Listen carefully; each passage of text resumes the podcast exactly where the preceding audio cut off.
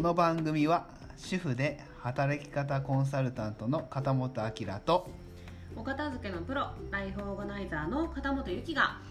それぞれの専門分野や夫婦関係家族関係などについて喋りますはい今日も始まりましたよろしくお願いしますお願いしま土曜日は地域ネタということでうんえーっとねつい先日ですかもうぴったりですよはいあの広島でうん楽しいところに行きましたね行ったねうん子供いるところは行った方がいいよね1 3 0ンチ以上ね身長ん130センチ以上ないとあれでだダメだったでしょそうだったっけ、うんうん身長がそうかうんうんとからそこだけ死守そうねうんそれねうんうんまあ何のことを話してるのかというようなことですけどあのフォレストアドベンチャーといううんえっとね、自然共生型アウトパアウトドアパークというふうなところがう、んえっと全国で約30箇所うんである、まあ、要はあの、えー自然の中にアスレチックをアスレチックを作ってるんだよね。うんちょっとハードめのアスレチックそうね林の中に林とか森の中に、うんえーなんていうのその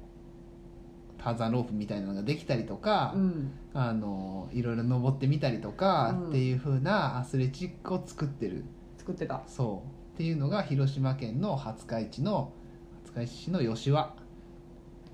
はいっていうところで何公園だったっけもみの木森林公園です、うんもみの木森林公園の中にあるんですけれどうも、んこれがねなかなか楽しかったよね、楽しかったねうん、子供たちもね楽しんでましたねそうそう、うんなんか普段ねうちの子供たちどっちかっていうとインドア派なのでインドア派というかまあうんそうねうんあの外で遊ぶのも好きだけうど、ん、うんあのあんまり目的がないとねそれが、そうねなんか目的でもなく外行こうぜっていうタイプじゃないので、うんうんうん、こ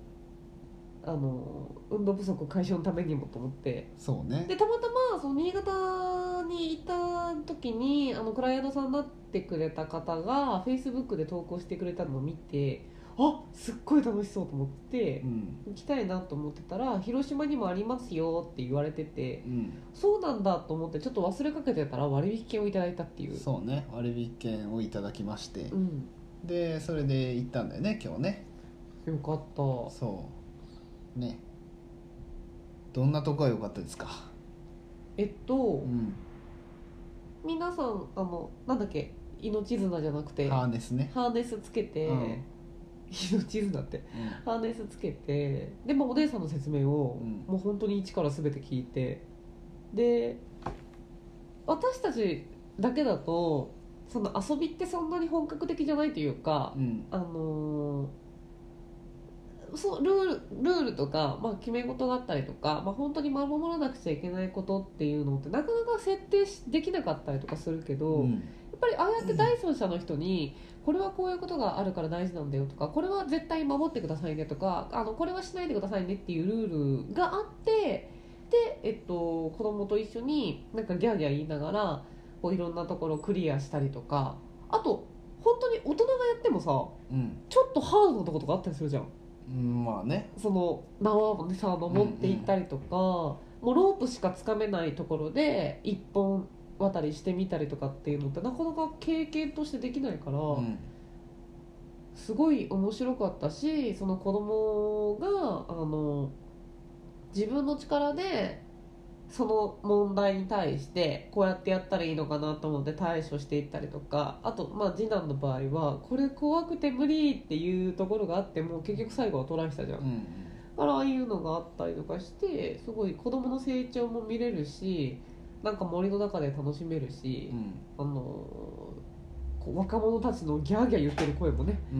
うん後ろに聞きながら、そうねすごい楽しかったね、そうねうん、うんよかったよねよかっうんたあの大人がやっても一応なんだっけキャピターコースといキやャえピっタとー系、ね違う違うえっとね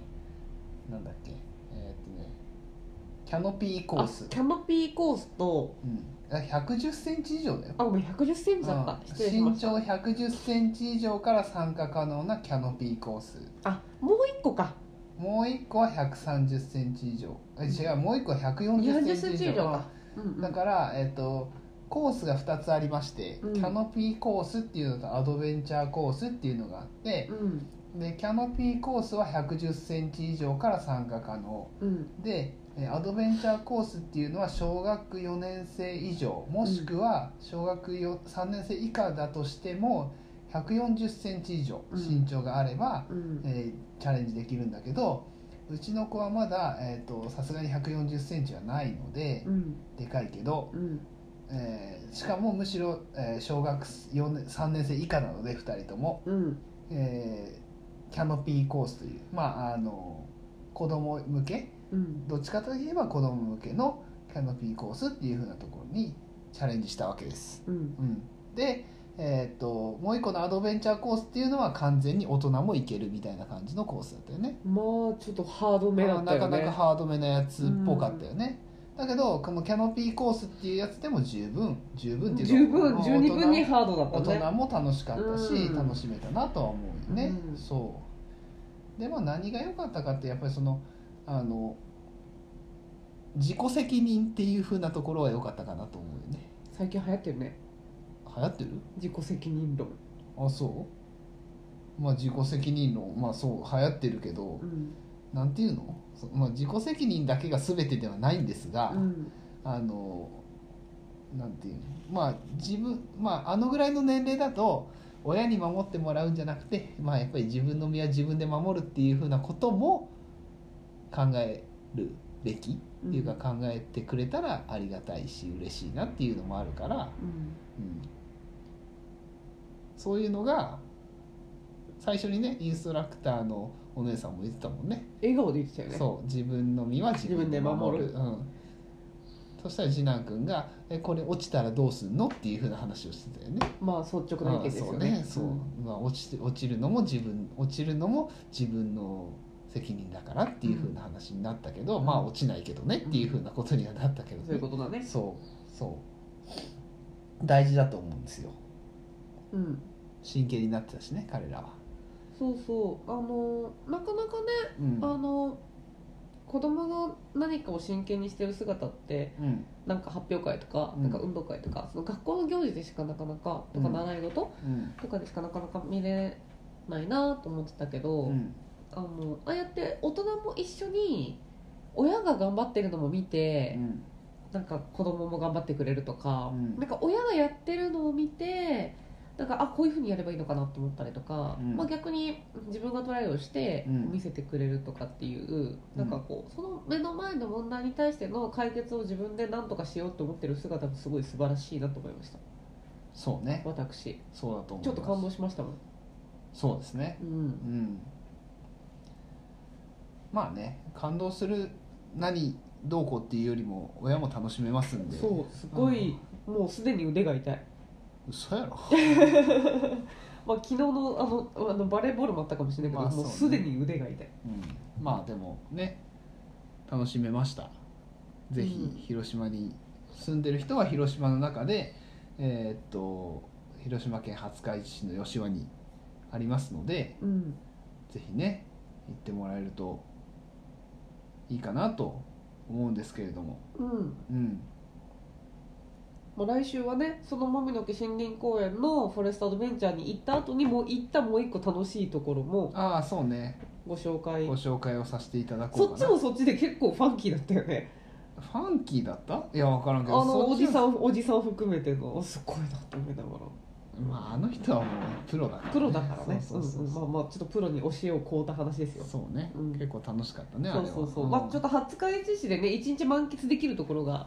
廿日市はね結構いっぱいあるんだよそうやって考えたら、うん吉原まで廿日市っていうふうなことに考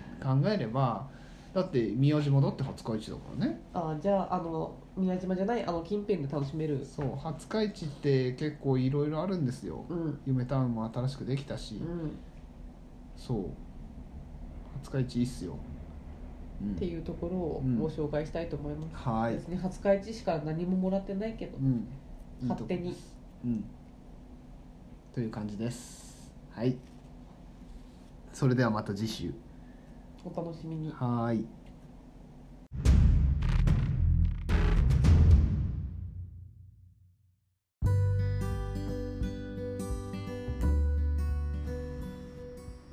この番組へのご感想やご質問お問い合わせは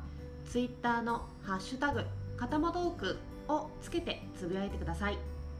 取り上げてほしいテーマなどもお待ちしていますそれではまた次回の「かたもトーク」をお楽しみに